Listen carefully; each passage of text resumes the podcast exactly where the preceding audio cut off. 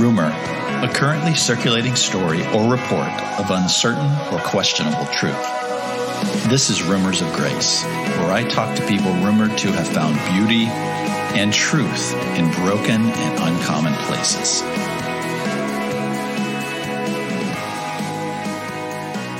Welcome, friends, to another episode of Rumors of Grace. We've got a very, very special guest. On the phone with me today is William Paul Young, the author of The Shack. If you haven't read it, you need to. Also, the movie The Shack, you need to see it.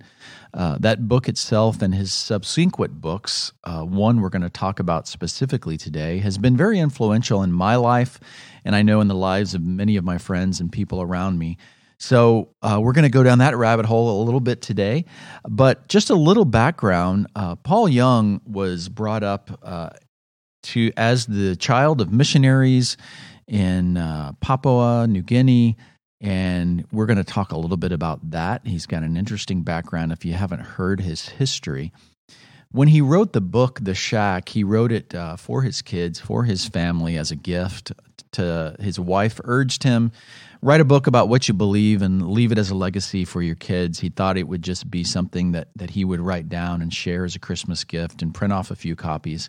Uh, make a long story short, if you don't know the story, The Shack has gone on to sell over twenty million copies, making it one of the best-selling books of all times.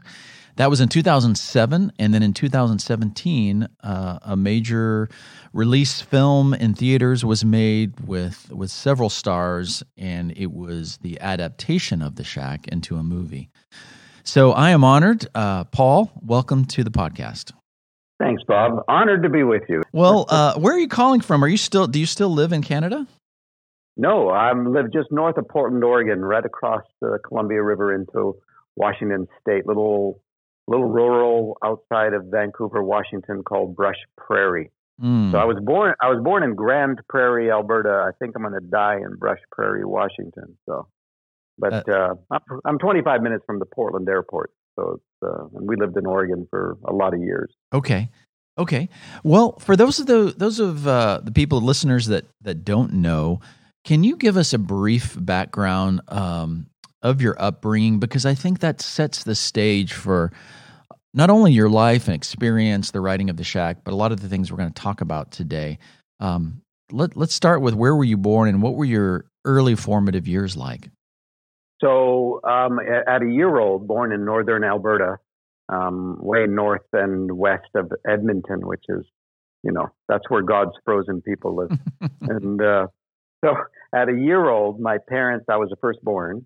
My, my parents and I moved to the highlands of the interior of what was then Netherlands New Guinea, which was a Dutch colony that uh, was eventually taken over by the Indonesians, annexed, and became Irian Jaya, and then um, a West Papua. So, so I grew up as a missionary kid in a, in in a tribal culture. We were the first ones in. My parents were pioneer missionaries. My mom was a medical missionary. My dad was just a pioneer hunter trapper kind of guy, and um, and then um, uh, at six was sent to boarding school uh, on the coast. Came back to Canada at ten. Uh, my dad became an itinerant pastor. I went to thirteen schools before I graduated high school, mm. and so that's sort of the overlay and and and the big picture. Um, but the storyline behind it that eventually led to the writing of The Shack was that I'm a firstborn missionary kid, preacher's kid. I grew up in, uh, my people are modern evangelical, fundamentalist, holiness people, and uh, very performance-oriented, very much driven by their theology, and which is not all bad, but um, it, it can be difficult. And um Uh, a, a distant relationship to God the Father, had some Trinitarian roots and all that. My childhood was was both wondrous and horrifying. You know, mm. there was uh, there was a, a sense of belonging. This was back in when a lot of missions, the sense was that you had to be willing to sacrifice your child on the altar of the mission in order to, you know, get the work of God done so that people's blood wouldn't be on your hands. There was all that kind of fear-based, performance-oriented motivation. And, and a lot of my generation of missionary kids were slaughtered on the altar of the gospel. And um, and so, you know, for me, uh, one difficulty was, one of my great sadnesses was a very harsh relationship with my dad, who, he just didn't have a chip for being a dad. He, that had been broken in him as a child before I ever showed up. And, but I didn't know that as a child. You just, you, you, you think that your parents must be right. And, and so my dad was a very, um, uh, terrifying man. He, he was a, uh, discipline was, um, cruel. And, um, and so that was, you know, I just didn't want anything to do with him. And then, um, in the culture, Uh, sexual abuse started for me before I was five years old. And then when I was sent to boarding school at six, sexual abuse was uh, endemic in the boarding school. The big boys would come at night, molest the little boys. And and that will tear apart the house on the inside. That's that's my metaphor of the shack that started, you know, long time ago, that there are people who help you build your house on the inside, uh, the soul, the the heart of a human being. And and I'm grateful to hear when people were raised within a frame of reference that that you know was supportive, was encouraging, was um, really allowed for a, a beautiful house on the inside that you'd want to invite people. But there are a lot of us that we didn't we didn't get that help, and uh, so our house on the inside becomes a shack, mm. and a place we store our addictions, hide our secrets, and and. Um, That's a, it's a place of shame. We never want to invite anybody in there because, you know, we, we think it's totally depraved, and we think that it's uh, just desperately wicked, and all those kinds of languages that we pick up from our theology. Yeah. And, yeah. Uh, and so, you know, I became a performer. That's how I survived. My survival skills were all about creating a facade, not to try to be duplicitous, but to try to create something that was acceptable to God and would win the approval and the affection of of people, even though shame constantly whispered, "You're just fooling them. That's all. You're just fooling them." Mm. And um, and I drug my survival skills and mechanisms into my marriage, and then blew that up, and and then um, which is a a big part of my story. Mackenzie's weekend in the shack represents an eleven year deconstruction, rebuilding journey, and uh, an eleven year journey to reconcile completely with Kim, who I'm married to, mm. and now for over forty years. But uh, she and I are now the best we've ever been. But that's a that's an amazing I mean, it, story. Story and it's um, crazy. It is an amazing story of desperation and grace. Because mm-hmm. when when I blew up the world, the choice was very clear. I either had to face Kim and face all my stuff or kill myself. Mm. And, and, um, and I almost did, uh, in that first part of that eleven years, mm. I almost, I almost did kill myself because it was just so horrendously hard that, you know, facing yourself and, and dealing with exposure and all of that. Um, for those of you who don't know, you know, I, I was caught by Kim in a three-month affair with one of her best friends, and it just absolutely obliterated everything she thought was real. Plus, it destroyed the facade, thankfully. But um, you know, it, the unexposed is the unhealed, and um, and I I I was at a real crossroads. It was either exposure or I'm not going to take the chance of ever hurting anybody like this again. So that started my my. Uh, I didn't start the deconstruction. I've been on that journey since I was a kid, trying to figure out how, who God was and how I fit into the world and who I was. And, but, uh, I put my hope and faith into a facade, into an avatar. Yes. And then when that was all dismantled, it was like, okay, I need to do the work of trying, trying to change. Is there a way to actually change and find out what about me is actually real? Mm. And and then it was at the end of those eleven years, in fact, the year I turned fifty, that I finally felt healthy enough to do this little thing Kim had been encouraging me to do, which was to write a gift for our kids that would put in one place how I think. And so mm. on the mostly on the train to one of my three jobs, I wrote The Shack and got it done for Christmas, made fifteen copies at Office Depot that did everything I ever wanted that book to do. I had no intention to become a published author. That was not on the bucket list. Or, and um, and then in God's great, kind sense of humor, it, you know, this fifteen copies did everything I wanted it, and then it's like God says, well, you know, let's let's play with this and see what happens, and it becomes this unbelievable phenomenon that I'm. Uh, it's as surreal to me today as it was when it all started. I so. bet. I bet it is. Well, so I know. There's your, yeah. your bird's eye. Yeah, thank you for doing that. That that's that's beautiful. You encapsulated that perfectly, and thank you for for writing The Shack and um, and just you know being available to that unfolding of what has happened to it. I know it's in, impacted um, a lot of people, and it's got people to to think and st- feel about God, the Creator, the universe, whatever you want to call it, in a very unique and different way. Um, for many of us, it was been, it was very intuitive and it rang true. For many people, I'm sure um, have have had a lot of problem with it. But yeah, especially uh, if, especially for those who haven't read it. Yeah, exactly. Which exactly. are mostly my own people. Yeah, I come I come from a very similar background, and, and usually when I mention your book and someone says something derogatory, I ask them if they've read it, and nine times out of ten they haven't. So correct, yeah, I know, but that's my people. You know, we we're experts in things we know nothing about. So yeah, exactly. And so what part of the facade? Exactly. Where I wanted to go with this conversation was not so much to focus on The Shack, but um. To to dig a little bit deeper to say, okay, behind The Shack is somebody who obviously has done a lot of thought and work and connection with themselves, with others, with the divine, and out of that um, came The Shack. But also, you wrote a book a couple of years ago um, called The Lies That We Be- twenty-eight Lies We Believe About God. Lies We Believe About God, I believe, is the is the exact title. title. Mm-hmm. And uh, in that book, you had twenty-eight lies. And I've got to say, um, when I got that book, it was it was the first time that um, I had found someone that put words to what I intuitively know. Uh, knew was going on underneath my skin and in my heart, my mind, being brought up in an evangelical kind of subculture as well.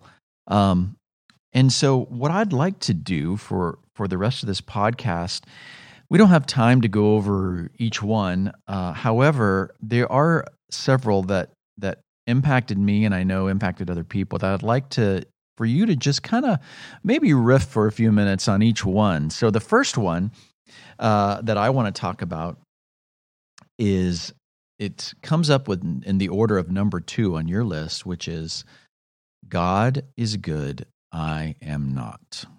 Ooh. So, I mean, we could literally spend the entire time on that one by itself because that is a, a question of ontology. Mm. And ontology is a is one of those big words that is is quite simple. It's just uh, two Greek words, ontos and logos. And um, and we're familiar with, you know, like theology is theos and logos. So it's words about or study of God is theology. And then anthropology would be study of humanity or human, um, anthropos being the, the generic word for a human being.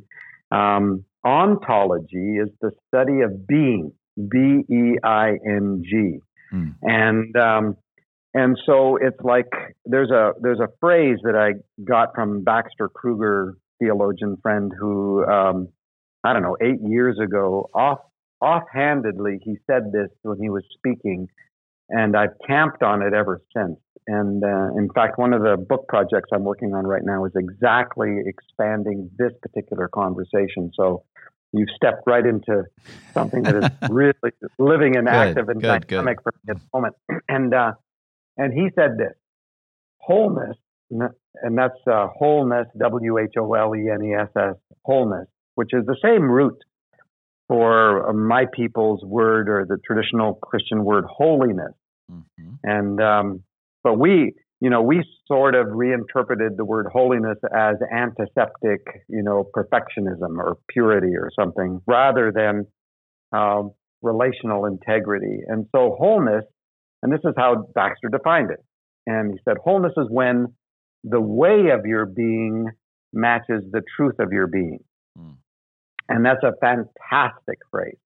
The way of your being is the choices you make, how you live your life. Um, uh, and and wholeness is when there's integrity between the way of your being and the truth of your being. Mm. So uh, one of the fundamental questions is, what's the truth of your being? And um, and the the the lie that's in lies is that underlying it for a lot of us who come from religion of one sort or another, but particularly in, in my case from traditional evangelical fundamentalism, is that yes, God is good. That is the truth of God's being, that God is good. But I'm, and I, I gave it an acronym, POST, which is piece of shit theology.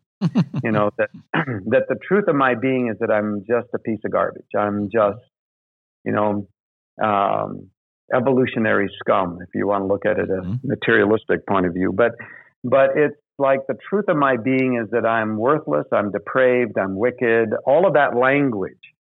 And when you're dealing with ontology, what you're trying to determine is what is true about you that is true about you that is true about you that is true about you. That is, that circumstance cannot change. It can cover it up. Um, abuse can cover it up, but underlying it is something true. Well, for those of us who grew up with a very low view of ourselves and a very low view of humanity, and shame became our dominant motivator, the whisper of accusation is constantly, you're a piece of garbage, you're a piece of crap, you're worthless, you're not enough. And we live in a world where shame dominates. You know, the, the you look in a mirror and you see every reason why you're not enough.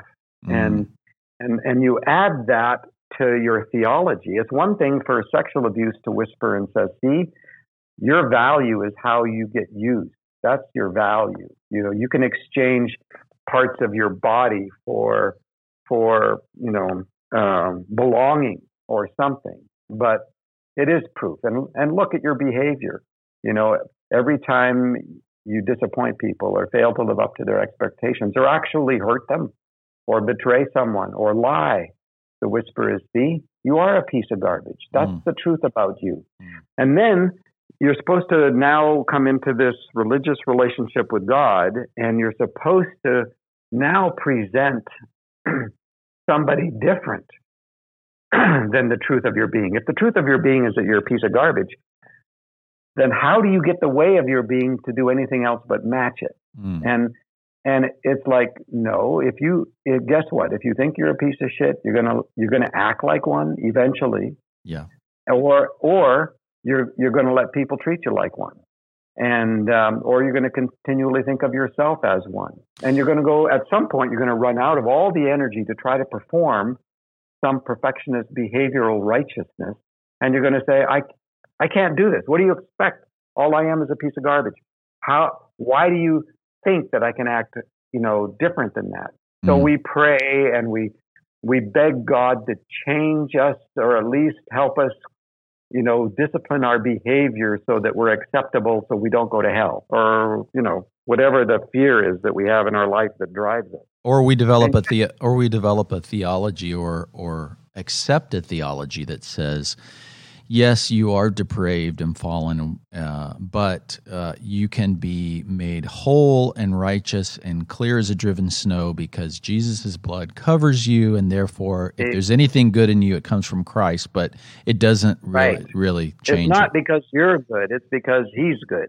Right. And, and, and we call that in theology imputed righteousness. That is that That yes, you're a piece of garbage, but Jesus will cover you up with His robe of righteousness so that when God the Father, who really doesn't like shit, that, that God the Father, when He looks at you, He doesn't really see you, He sees Jesus. And, and then Jesus can sneak you into heaven. And then, you know, God the Father will go like, could you smell that? It smells like crap, you know? And Jesus, Jesus is spraying His little canister of atonement and and reconciliation and redemption, and He's like, no, no, no, really, really, no, it's all good. And it's it's like, what kind of a silly game is this? Not just silly, devastating. Yes, devastating. Be- and, and here it is. As a person thinks in their heart, so becomes the way of their being. That's what that verse is. As a person yes. thinks in their heart, so are they? Not, and what are you ontologically? Are you a piece of crap or a piece of, you know, evolutionary scum trying to climb out of the slime and make something of yourself? Is that what you are? Is that the truth of your being? Or is it something else? And I grew up with that mentality that the truth of my being was that I was worthless and totally depraved and all of that. And to find out that that was a lie changed everything. You know, to find out that the truth of my being is that I that I am made in the image and likeness of God. Mm-hmm. That is, that I am a child of God. Mm-hmm. And this is true for every single person on the planet. And Correct. For those of my people who, who object to that, they they haven't read Acts seventeen, and they haven't read, you know, the Apostle Paul. And um, every single person is a child of God. That means your your family of origin, your true D N A originates in the Father, Son, and Holy Spirit, in the character and nature of God. And and you may say, well, uh, I don't believe in the Trinity stuff or the, the God stuff. That's fine. But you do believe in something that is transcendent, like love, love that is other-centered and self-giving, the kind of love where a parent will sacrifice their self for their child. And it makes no rational sense if you were just a materialist. But but we believe in some sense of good or some sense of that kindness, that, that truthfulness is something bigger and better than than deceit and deception, right?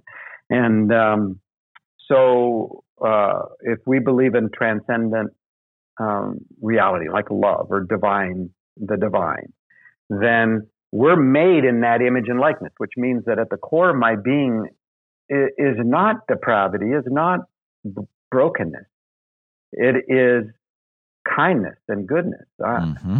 That every everything that God is like, I am actually like, mm-hmm. you know, and um, and so uh, the example that I like to use is very it's it's it's a very real world example, and that is, you know, partly because of my history and and hiding and and I I was terrified of relationships that got past the surface, you know, and so so. Um, I, by the time I was twelve years old, after we'd moved back to Canada and I started moving around and didn't belong anywhere, was trying to fit in and all that, I was introduced to pornography, and it, it became, I became an absolute, uh, enslaved addict to it. And, mm-hmm.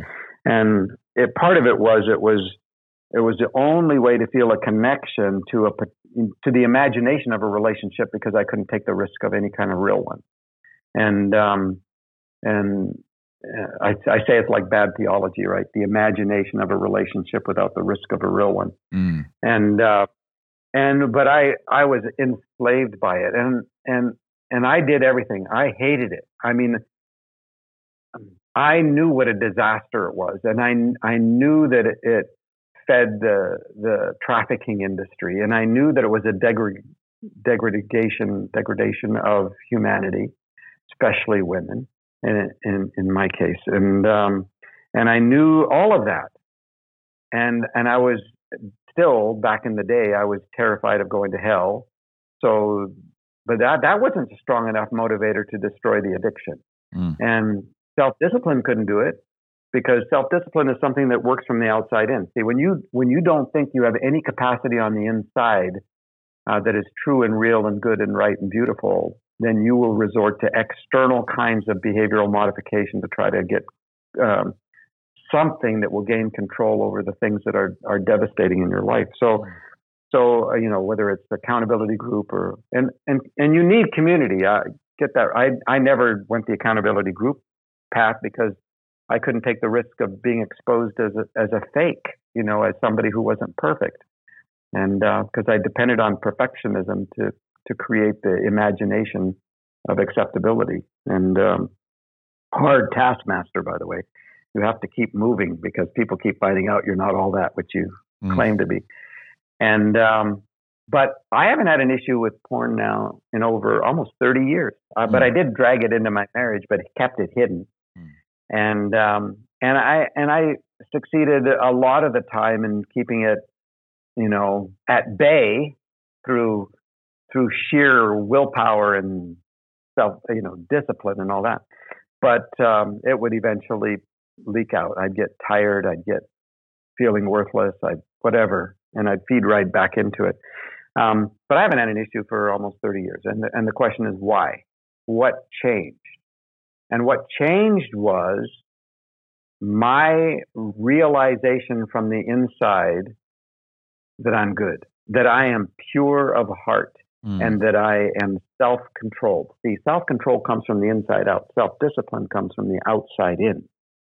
And and I began to realize that there was this immortal diamond, to use Richard Rohr's language. There was this this person who is made in the image and likeness of God. That is, that's truer about me than the sexual abuse. That's truer mm. about me than my addiction to porn. That's truer about me than than my relationship with my dad. It's true about me than my failures, you know, or my successes, um, however those are defined. And And once I began to realize and began to agree with the truth of my being, my ontology mm. being made in the image and likeness of God, it destroyed my addiction. Mm. Not instantly, but it didn't take that long. And uh, and and it and going back to what Baxter said, wholeness is when the way of your being matches the truth of your being. Mm. If the truth of my being is that I'm pure of heart, guess what? The way of my being will naturally match it. Mm-hmm. It's it's the conflict, the religious behavioral modification conflict, is when you think the truth of your being is something horrid, and you're trying to get the way of your being to be contrary to it. So you're automatically a fake right from the get-go. And the whisper of shame will always find a place to make an accusation. Mm. And um, so That's there's so a good. there's a lot to unpack inside yeah. that one lie. Yeah, for sure. Well, let's go on to, to another one then. Number uh, six on your list, uh, which I have quoted this time and time again, even on this podcast, but I'm going to let you unpack it. And that is the lie that is that says God wants to use me. Ooh, see? I'm a grandfather. I have twelve grandkids, and um, they're all twelve years old and under. Um, and can you imagine me saying to my child or to my grandchild, boy, I can't wait for you to grow up so that you can be a tool that I can use? And we have such an objective, constructed imagination of God that we can put that kind of language into God's mouth. That we can say, oh, God wants to use you. And it becomes fuel for the institutional religious system, you know, that traffics in human souls. And and it, it becomes a way to try to get people to give their their blood, sweat, and tears to to a thing. Yes. Um, a religious system of one sort or another. But it's completely non-relational. And And it's like, no, no, no, no. This is not about the divine wanting to use you as if you were, and, and, and we make it sound so good, you know, I just, I want to be a vessel and all that, as if you don't matter, right? Mm-hmm. As if, as if who you are is, is really need, you need to become selfless. Mm. And there are certain religious persuasions that are trying to say that that's the goal of this is the annihilation of the self. Mm-hmm. Well, if that's true, then love can't exist. As soon as you annihilate the self, there is no love, right? Because real love is self-giving, not selfless. Mm. And and and I understand that when people say selfless, a lot of times they're just meaning that they're they're willing to lay down their own rights or their own particular agenda in a given situation, and that's quote unquote selfless. But it's actually not, because the chooser is a self still. That mm-hmm. lays it down. Mm-hmm. And so it's not about becoming selfless. It's, a, it's about growing into an awareness in which you can be self-giving mm. and other-centered. And um, it's just like, you know, love your neighbor as yourself, which means there has to be a self to love in order to spill out on your neighbor. Mm. And uh, and so, you know, some of that mentality is that there's sort of an annihilation of who you are rather than, no, are you kidding? When you have a, a baby born, that you love that baby and you don't know anything about him or her. You know, you just, it's like, uh, but as that baby grows and expands, what are you trying to do? Squash the individuality or the uniqueness of that child? Absolutely not. And and you're trying to, your desire for your child or your grandchild is that they would become and continue to grow in everything that it was that was there, that there is an expansion of that uniqueness, that they mm. become bigger and yes. fuller and mature and still childlike in so many respects, but you want them to become everything that they were that they're designed to be. Mm. And and and that's an eternal destiny kind of thing. I I want my child to be fully comfortable inside their own skin and have their own voice, right? That's not the annihilation of self. Mm-mm. In fact, that leads right into the the reality that real love is always based on knowing. Yes. It's it's it's not a vacuum. And so to know is is to climb inside the world of, and begin to see the depth and the height of who that person is, whether that person is God or that person is the person who's right in front of you. And um, and so th- this is this is sort of annihilating this utilitarian perspective of being used by God that fuels so much of Christian mission and Christian ministry and all that. It's all I, about. I believe in that same chapter you say, uh, rather than God wanting to, quote, use you, he invites you to be a co-creator with him. Yeah, yeah. And to, par- to participate, the language of participation, mm. which is partly why I love the idea of the Trinity. Uh, to me, it's a reality. And and because that means that there is this constant movement of relationship. And, you know, when the early church coined the term perichoresis, they were trying to trying to find language that grasped the beauty of of of um, multiplicity, uh, diversity within the very being of God that was relational in nature. And so, um, perichoresis fundamentally means the mutual interpenetration of one with the other without the loss of personhood. Mm. So, in that language, the, the Spirit, the Holy Spirit never becomes the Father, and the Father never becomes the Son, and yet their relationship is so entangled in the most beautiful way that all you can say is that there is one God. It, this God is oneness. Mm. And um, and and so, yeah, so the invitation is no different than the life that already exists within Trinity, and that is a, a, a mutuality and participation.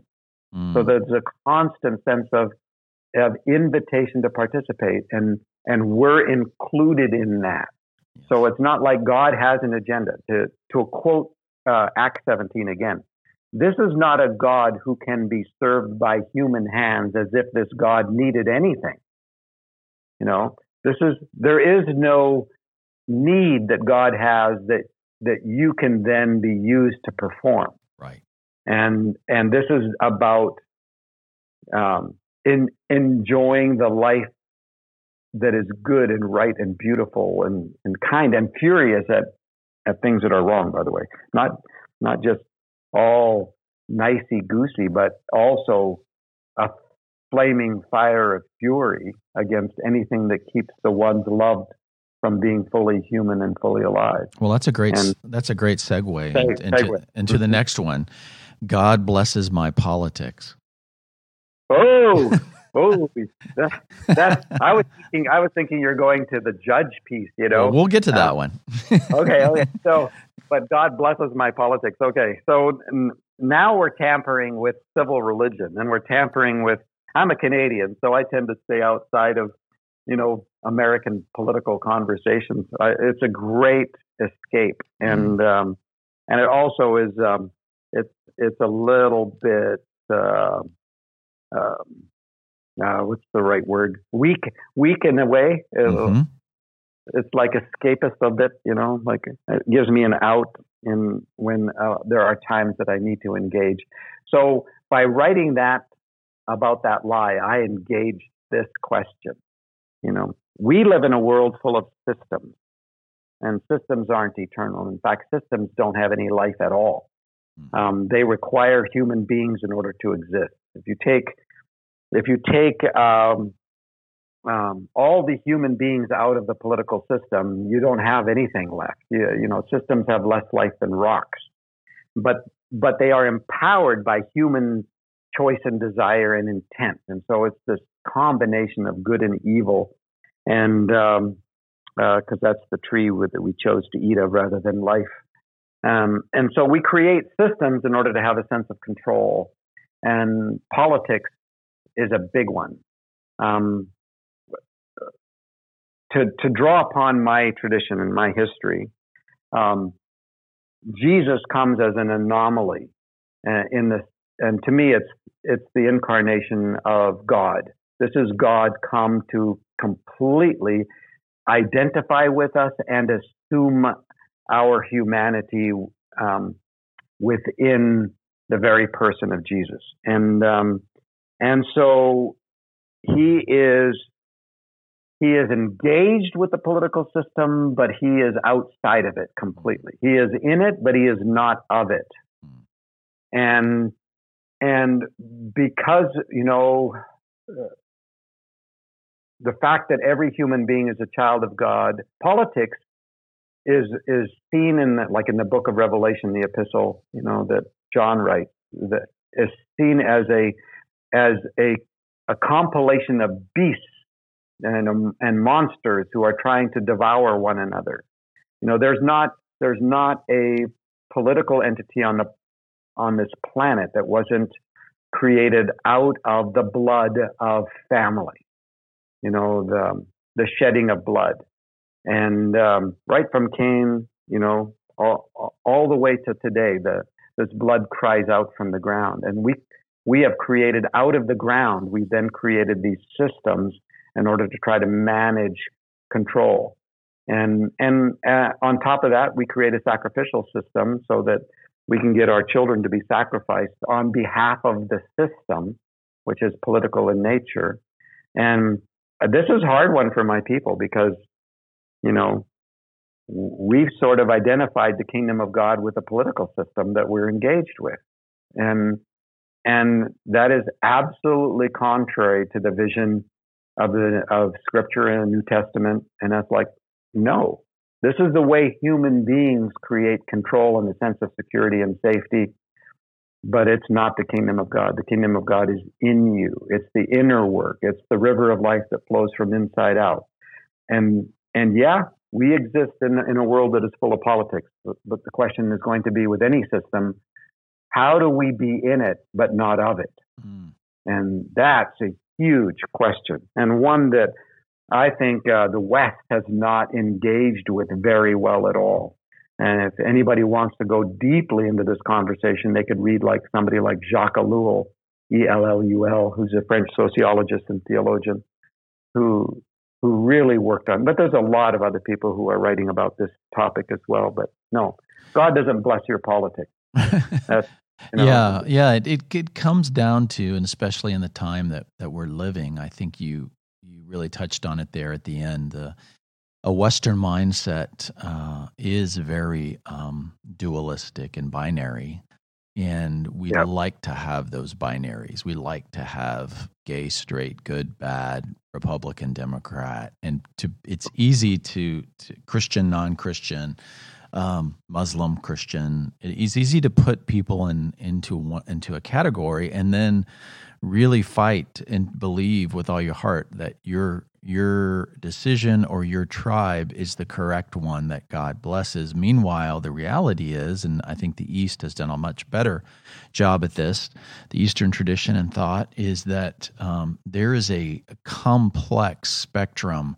Uh, we say it's either or, two choices, where really it's with the world, human beings, Uh, every situation is very complex and has many sides to it. Like a diamond, it has many, many facets that you can't, um, you can't, you know, you can't just put someone in, in one or one or two boxes and say this is the right one. Um, actually, there may be a, a, a thousand ways to look at a situation rather than just two.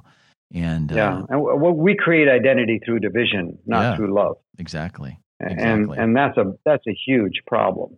Mm. And and so uh, you know, and then we find, what do we end up trusting? We trust the system, mm. and and then we engage with the system, and we're disappointed in it. So we get mad at the system at the same time as we're still putting our hope that somebody will show up that will make the system uh, good enough so that I can then trust it with my security and personal safety and everything else.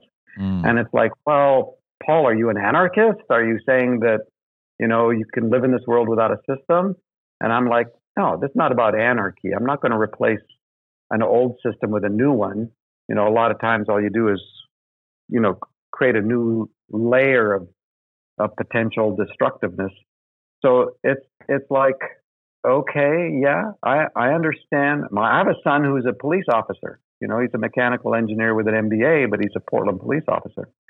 And so it's like, I'm not completely disengaged with with the fact that we live in a world where, um, how then do you restrain evil? So sure. what's, you know, now we're getting down to really personal mm-hmm. kinds of yeah. choices about uh, about violence and the use of force and restraint and, and you know, uh, all, all of a sudden the implications of this are pretty profound. Yes. But it's like...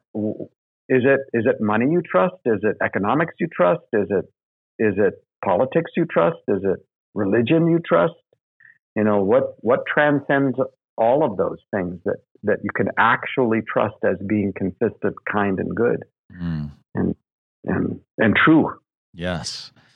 Well, I'm gonna I'm gonna I'm gonna wrap two of them together because they kind of go together. Uh, so uh, let's put "you need to get saved" Together, together with uh, not everyone is a child of God. Okay. Well, we we I sort of addressed the first yes, one, and that did. is, you know, and, and even in the second one, they're all these these lies are all interrelated, and anybody that reads the book will begin to realize, like, oh my gosh, these are just woven into each other. Um, well, let's know, go let's go this direction then. Like, let's go okay, this direction because okay. you kind of touched on that, but. Maybe this will tie all these together. Sin separates us from God. Okay. Now you're dealing with one of the most fundamental lies, especially in the West, and that is that that there is there is an essential separation between us and God. Every religion needs separation. Mm. Every one of them. There has to be some sense of separation for the religious intelligentsia to have, you know, job security. And um And there has to be some expert that can tell you how to get unseparated. And it's usually through one form of magic or another, um, because religion also needs magic and uh, sacrifice. Those are the three essential elements of religion, is is separation, magic, and sacrifice. And and the issue of separation is monumental. Um, We have, in my tradition, we have kind of an imagination, and we're the ones that say sin separates you from God. And that usually by sin, we mean your behavior, choice, you know, the, your lifestyle choices, you know, it, it got down to whether you danced or not, you know, when I was growing up.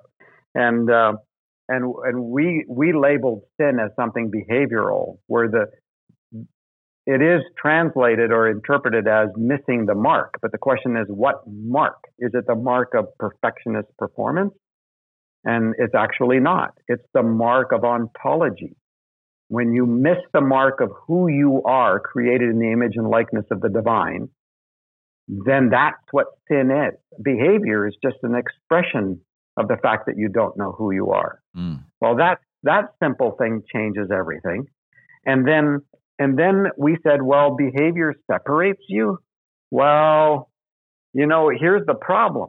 The early church would have never, would have never accepted that at all. So in our imagination, it was like God blew creation out like a, I'm using Baxter, my friend Baxter Kruger's um, image that he used for to help explain this. That he said, it's as if God blew creation out like uh, like a soap bubble, you know, mm. that you blow in the wand, and that soap bubble then disengages itself from the wand and floats out, not in space, because space was actually created too, but who knows what.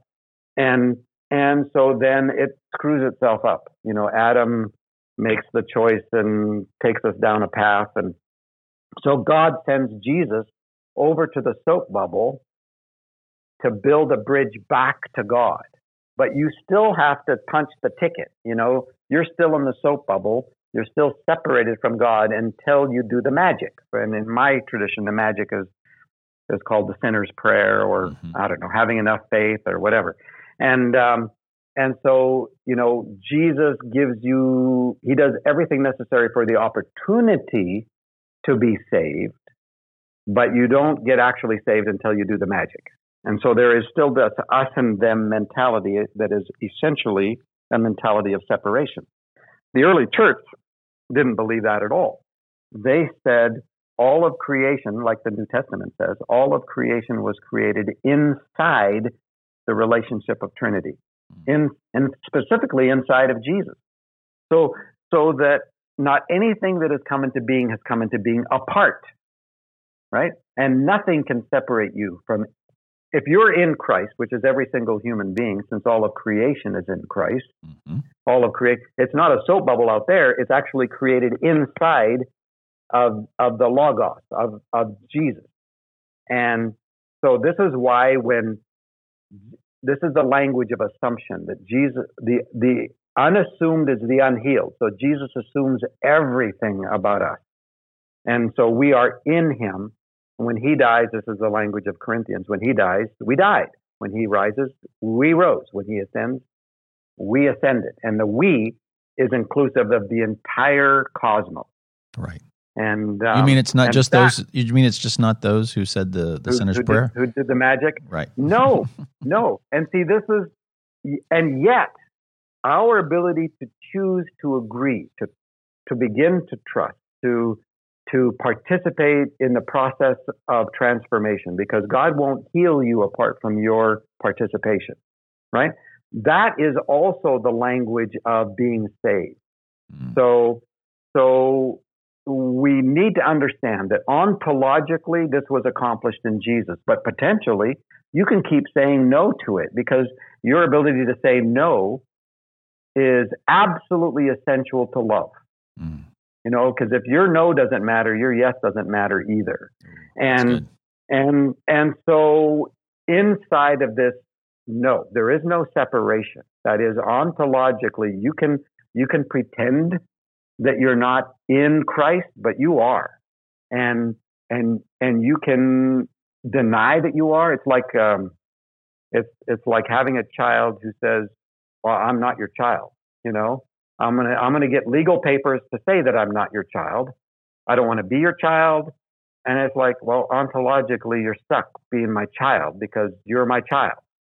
But you can you can experience a life that has the illusion of separation, alienation, but it's not ontologically true. It's just happening in terms of your your existential experience because of a lie that you've accepted.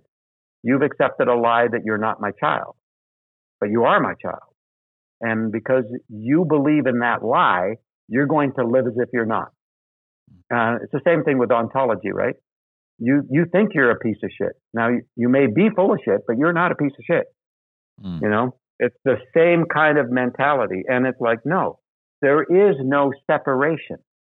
You're, you're going to be stuck with this divine love uh, surrounding you for all of your existence. Mm. Eternal existence. Mm. Nothing can separate you from the love of God. Uh, for any who are in Christ, well, who's that? Well, all Everybody. Creation is That's Christ, right? right? Not and everything. And this is uh, somebody wants a an ad. One of my people listening to this says, "Well, that can't be." Look at Colossians one, sixteen and seventeen. I mean, really look at it, because it's saying exactly this. And since there is no separation, you cannot get away from the love of God. And it has a list in Romans about what are the things that cannot separate you from the love of God. Anything present, anything future, not anything in life and not death. Death can't separate you, and not any created thing, not principalities and powers, not systems, right? Nothing can separate you from the love of God. And so this love is the reality in which you live and move and have your being, whether you acknowledge it or not. That's right. And and by your powerful ability to say no to love, you can experience a life of tragedy, uh, of self-willful destructiveness in which you hurt and harm not only yourself, but all kinds of other people. Mm. All because you have no clue that you are loved, that you are embraced, that you are relentlessly pursued, that you can't escape this love, but you deny it. And that's our participation. Now work out your salvation. That's right. right? He did it once for all, Hebrews. Now work it out.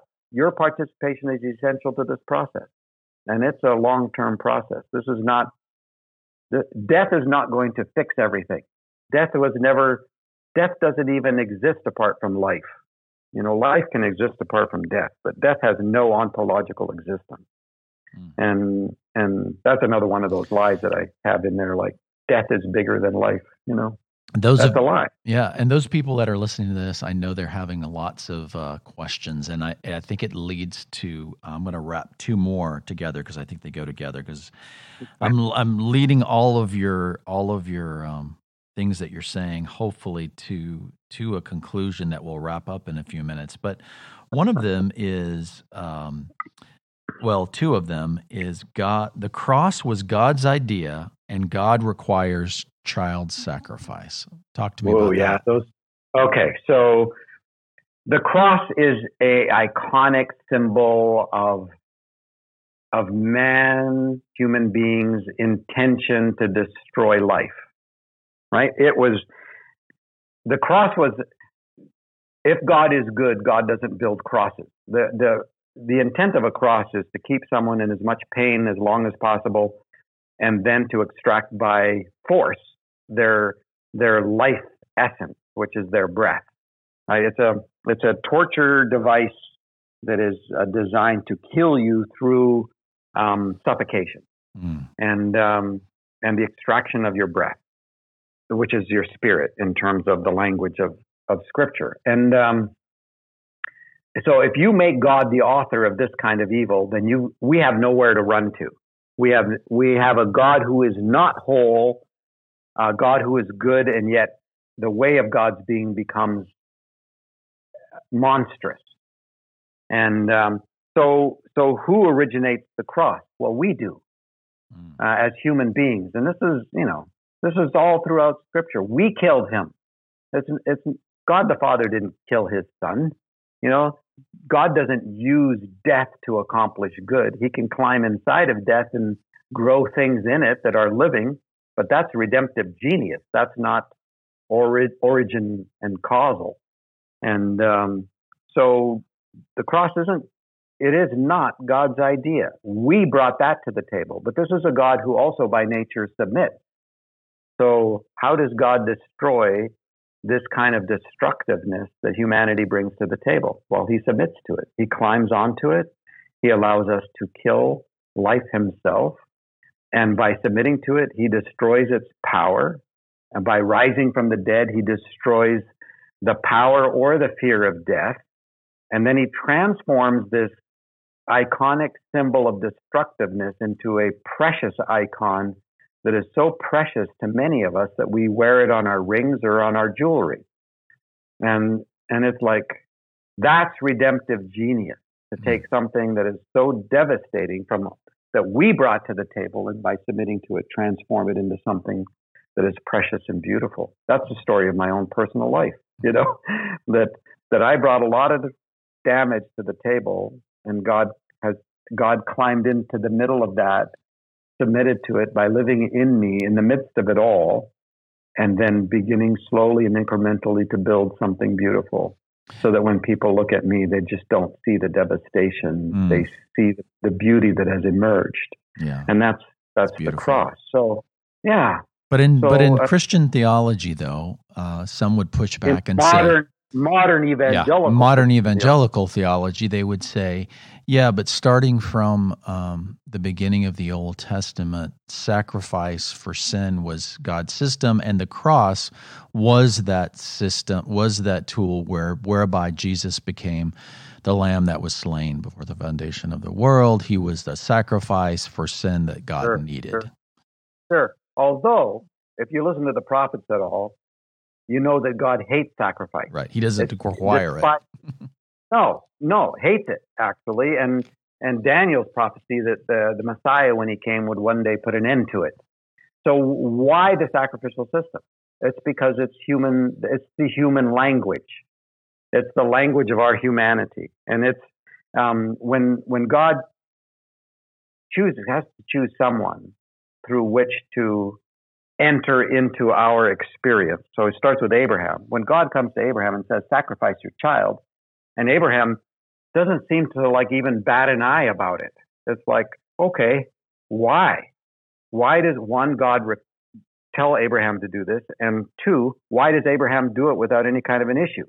Well, that's because the whole planet, every religious system on the planet, whether you went to the Aztecs and the Incans in South America, or you will go to the Egyptian gods, or Odin and Thor up in the Norse uh, gods, or, you know, the Baal and Marduk, and they were all sacrificial system gods.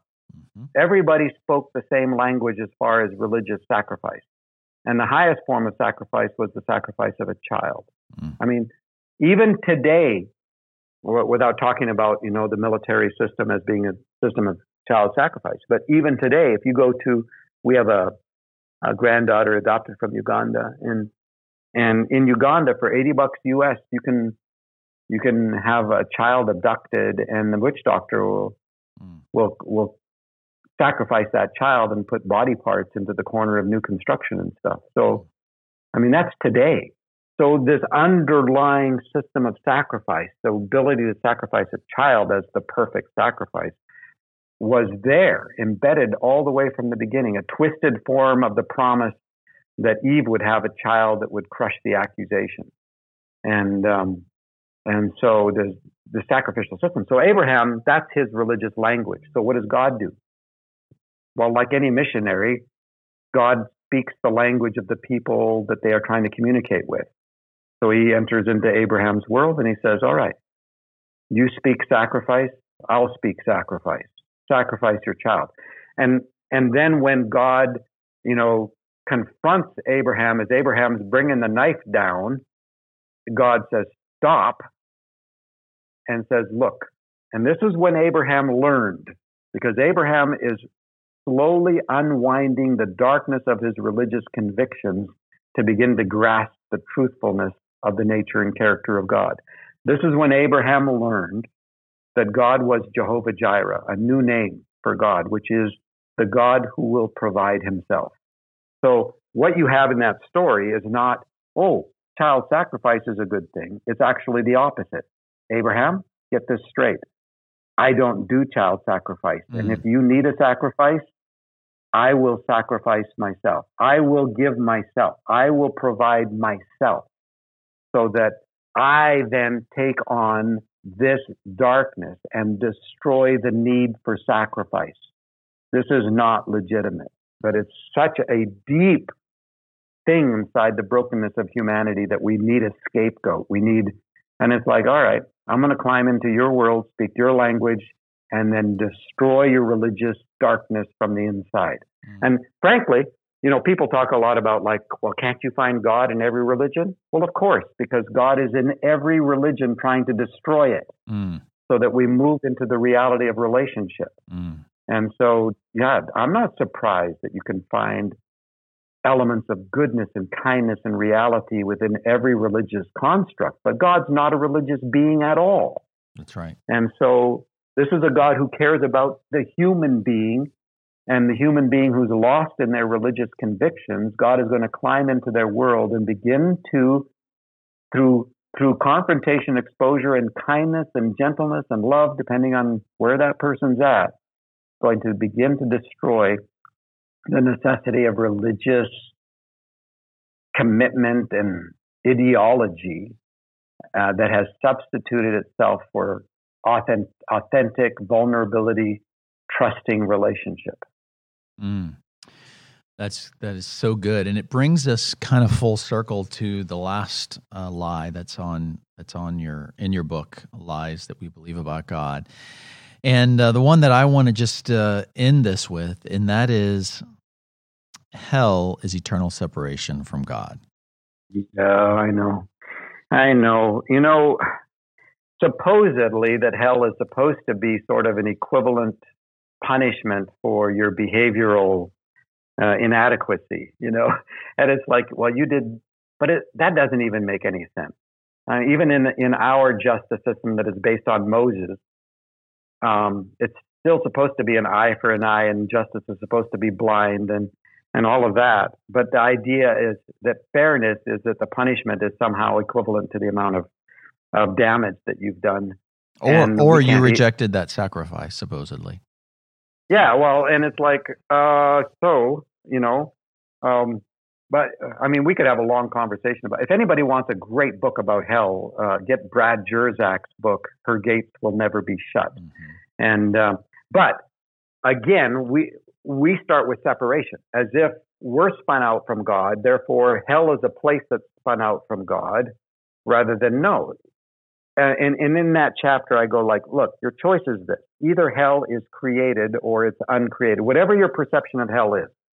And I, I much prefer the the line, you know, religious people believe in hell, but spiritual people have been there. And um, I love that. Oh, I do too, because uh, it's my experience, yes. You know. And um, and it's like, so if it's a created thing, then it cannot separate you from the love of God. So it's not separation. If it's an uncreated thing, then it is God. It's the very presence of God. And and because God is the only uncreated. Um, so it's like, all right. And I, what I'm trying to do is undermine the commitment of my own people to eternal conscious torment. Mm. Um, rather, I... Um, Brad uh, Jurzak just came out with a great article. And if you want to find resources for any of these conversations, you can go on w m paul young dot com, which is just a simple website, but on it has a resource page. And in it is some of these um, articles and things that will, will that will be helpful to you as well. And and in that conversation, Brad goes like, you know, uh, and Kenneth Tanner and others, it's God is hell and God is heaven. You know, it's not about destination. It's about a relationship to love. Um, because love is not going to stand, this is George MacDonald, love will not stand idly by while anything that is not of love's kind remains in you. This is a God who is a consuming fire. And that fire is opposed to anything in you that is not of love's kind. Mm. So rather than a place of punishment, Um, that is eternal, and, and how you fit mental illness into that, or people who've never heard, or children, or unborn babies. I, you know, that's a whole nother horrible part of the conversation. And um, and frankly, I, I only know of two women who actually believe in hell the way that my people teach it. We teach it ideologically, but we have to come up with all kinds of scrambling ways to try to to accommodate any sense of goodness in God if we hold on to eternal conscious torment. Mm. And um, these two women both killed their children before they reached what my people would call the age of accountability, which they made up because they couldn't just send little children to eternal conscious torment. So they came mm. up with the age of twelve, you know. And so these two women, you know, the one in Florida, her, her um, defense was it was an act of love. I mean, she would rather exchange her life and her e- eternal destiny for the life of her three children by killing them before they reached the, the age where their choice could send them to eternal mm. conscious torment. Wow. Now, within that frame of reference, she's absolutely right. But you you go, that can't be right. It's absolutely monstrous. Well, and it is, because the underlying belief is wrong. So rather, you know, rather than a God who is the judge in a courtroom, which we inherited in the West, thanks to Calvin, who's a lawyer, Luther, who's a lawyer, Augustine, who's a lawyer, rather than a judge who's in a courtroom, the early church had a judge who was the great physician. Mm. So, of course, you want the judge who's the great physician to judge you. You go to a doctor for the doctor to judge you, to tell you why you're sick and why you're broken and what, and then prescribe. That's the punishment, is the prescription. Or to say, look, we're going to have to cut you open and take this tumor out because it's killing you. Mm. That's punishment. But the whole intention of that judge is to move you in the direction of healing. The whole intention of a judge in a courtroom situation is to punish you, you know, and for us, for my people, it's like, and the big punishment is eternal conscious torment. So it's an ongoing, everlasting punishment. Mm. And it's like, how, what's the wholeness of that? And, and that's why I much prefer the early church model and vision of God, who is the judge, who is the great physician, rather than God who that we've inherited in the West, God who's a judge who's in a courtroom.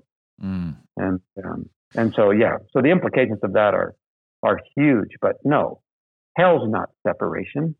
If you want to hold on to your crap and, and love constantly reminds you about the truth of who you are and that that there is a goodness and a kindness and a beauty that you are resisting, that conflict will be hell to you. Yes. Or having to face what you've done and how you've hurt people, having to actually own it, mm-hmm. that's hell. Mm-hmm. You know, having to having to deal with the losses that you've inflicted on other people, the the lies that you've told, and and work out the relational dynamics of all that and come to a place of forgiveness and reconciliation. That journey is a fiery fury. It is a furnace.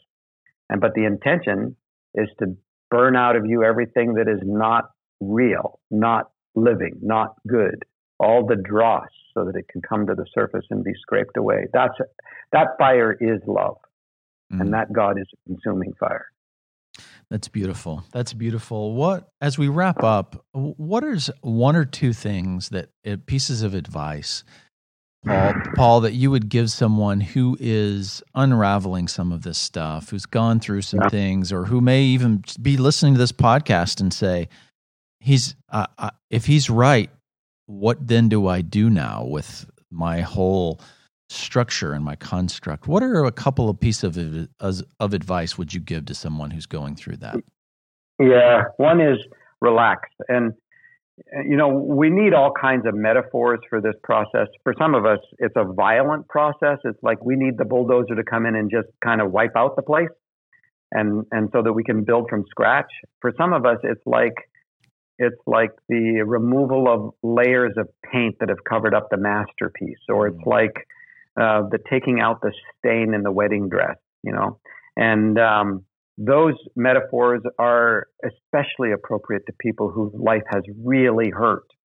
God is not going to come in and tear you through your prison bars, even for your own good. This is a God who will climb into your cell with you, uh, the cell that you may have called home, and and love you to the place where you're willing to to leave your survival skills and safety mechanisms and, and begin to trust. So, you know, the metaphors are all over the place. So one thing is that your experience may not be cataclysmic, but it might be. You know, some of us, we have to get caught. you know, sure. we're just we we just don't have enough health to finally admit that we need help. And um, so one is, it's like, okay, it, if God is good, then you can also trust God with the process. Mm. And and. And you don't have to know everything, but you are absolutely free to question everything. Questioning is a good thing. You know, I, mm. I tell people all the time, why are you upset with atheism? It's halfway to Jesus from religion. Yes. You know, and and every real move toward truth is a is a denial of what you once believed, which is a form of atheism. It's like, I don't think that God exists anymore. And that's mm-hmm. a scary thing. And you're also uh, understand that you're moving into the mystery of relationship. Mm. And that's scary because you don't keep control. Ideology, doctrine, categorization, those are all control things. Mm. Institutional systems, they're all control. But we're talking about an actual relationship, that there's nothing deeper about the nature of God than relationship, that love is relationally centered. And so this is a God who who loves you. And you know what? At the core of our heart, we have a longing for this. Yes. You know, every addiction is to try to find a finite way to meet an infinite longing. Mm.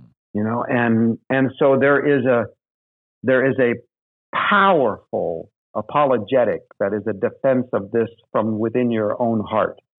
What do you actually believe in? Mm. What do you long for? Truth and good. I, I don't think anybody longs to be a liar, you know, or to betray people. Or it's like, no, there's something more fundamental. And um, and and I'm going like, so relax, you know, take this one day at a time, mm. let it unravel in the way that it unfolds. And then if it is not increasing your capacity to love, drop it. Mm. You know, or if it becomes really complex, drop it. It has to work for children.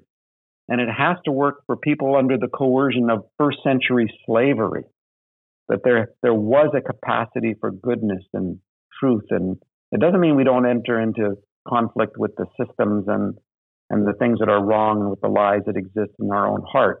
We do. And and that's work. But but but at the core of it, look for what it's producing. Is Is your doctrine, is your religious ideology producing freedom in your life? Um, um, 'cause there is no fear in love. So is your system producing fear or shame? Um, guilt is one thing. That's, you know, you've done something wrong. Shame is I am something wrong. Shame doesn't have a place. Guilt does, but but that's because we have to work it out. Mm. And uh, but in terms of What is what is happening? And that doesn't mean you don't go through turmoil when suddenly the things you thought were certain, they start to slip and slide. You know, that that's a scary place. But trust is scary. Trust is trust is risky. And you're either going to trust the goodness and the reality of a God who loves, or you're going to go back to systems because you're going to find a way to control if right. you can't trust. That's right. And that's the only two responses to fear there are, mm. is control or trust. And and you're not going to trust a God that you don't believe is good. So there's got to be some really fundamental, simple things that are true for children that are also going to be true for you in terms of this journey. Mm, that's so good. Well, thank you so much. Paul, where can people find you? You mentioned your website. It's it's uh, W M... What is it? Paul Young dot com. W M Paul Young dot com. Uh, what are yeah, you working w- on these days? Yeah, the W M is just for William. I'm one of four generations of Williams, none of who go by their first name. And and uh, so uh, W M Paul Young, and look for a resource page. It'll have an itinerary page that, you know, I'm, I've yet to put it up for twenty twenty. The stuff links to your up. social media there? Do you do any social media? Oh, yeah, I do some, but, you know, I'm so bad at it. But I do do some, so yes, there are links to Instagram and Facebook and all that kind of stuff. Um, working on three book projects right now, one fiction, two nonfiction, and um, and a bunch of other peripheral Any, Anything stuff. that you can share uh, on any of those? Oh, yeah, so one of them is The Art of Living in One Day's Grace, which mm. is the only way that I know how to live this stuff out is just by staying inside of one day's grace. Stopping with expectations. When you learn to live without expectations, everything becomes a gift. Um, stop making decisions based on per- perceived outcomes, you know, and, um, and, and begin to learn inside of presence. That is, uh, deal with the world as it really is in front of you, not not imagine future tripping imaginations that are based in fear. So that's one of the books. The other one is on ontology that we began this whole conversation with and the implications of that, which is that's turning into a really amazing fun trip. And the, the fiction one is actually, I'm working on a sequel for The Shack. And oh, wow. there are guys, yeah, which I thought I'd never write, but I've become friends with a bunch of guys on death row in Tennessee and, mm. and they're, and they're helping me create wow. a, a storyline arc. Yeah. So that's pretty cool. Yeah. Well, that's so exciting. We'll be uh, keeping our eyes open for that. And so, Paul, thank you again for taking time out of your busy schedule. I want to personally um, thank you for being uh, available, being brave, uh, being honest. I know that some of these uh, conclusions and, and life issues that you've come to and beliefs um, are not always popular uh, in your in in certain circles. So thank you for being brave, because it gives us and many of us the courage to do the same. So uh, oh, you're you're so welcome. I'm so honored. It's always a two-way street. I appreciate the opportunity very, very much. So okay. Thank you. Okay, Paul. We'll be. Uh, say, say, we'll, hi, say hi to all my friends in Nashville and Franklin. Yeah, we will for sure, and we'll be looking out for all your your books and and and who knows, maybe there's another movie coming down the pike one day. Who knows? I mean, I could be dead by tomorrow. That's the point of living in today's one life. Day at a time. Enjoy the season of grateful hearts. Thank you. Talk to you soon, Paul. You bet. Bye bye.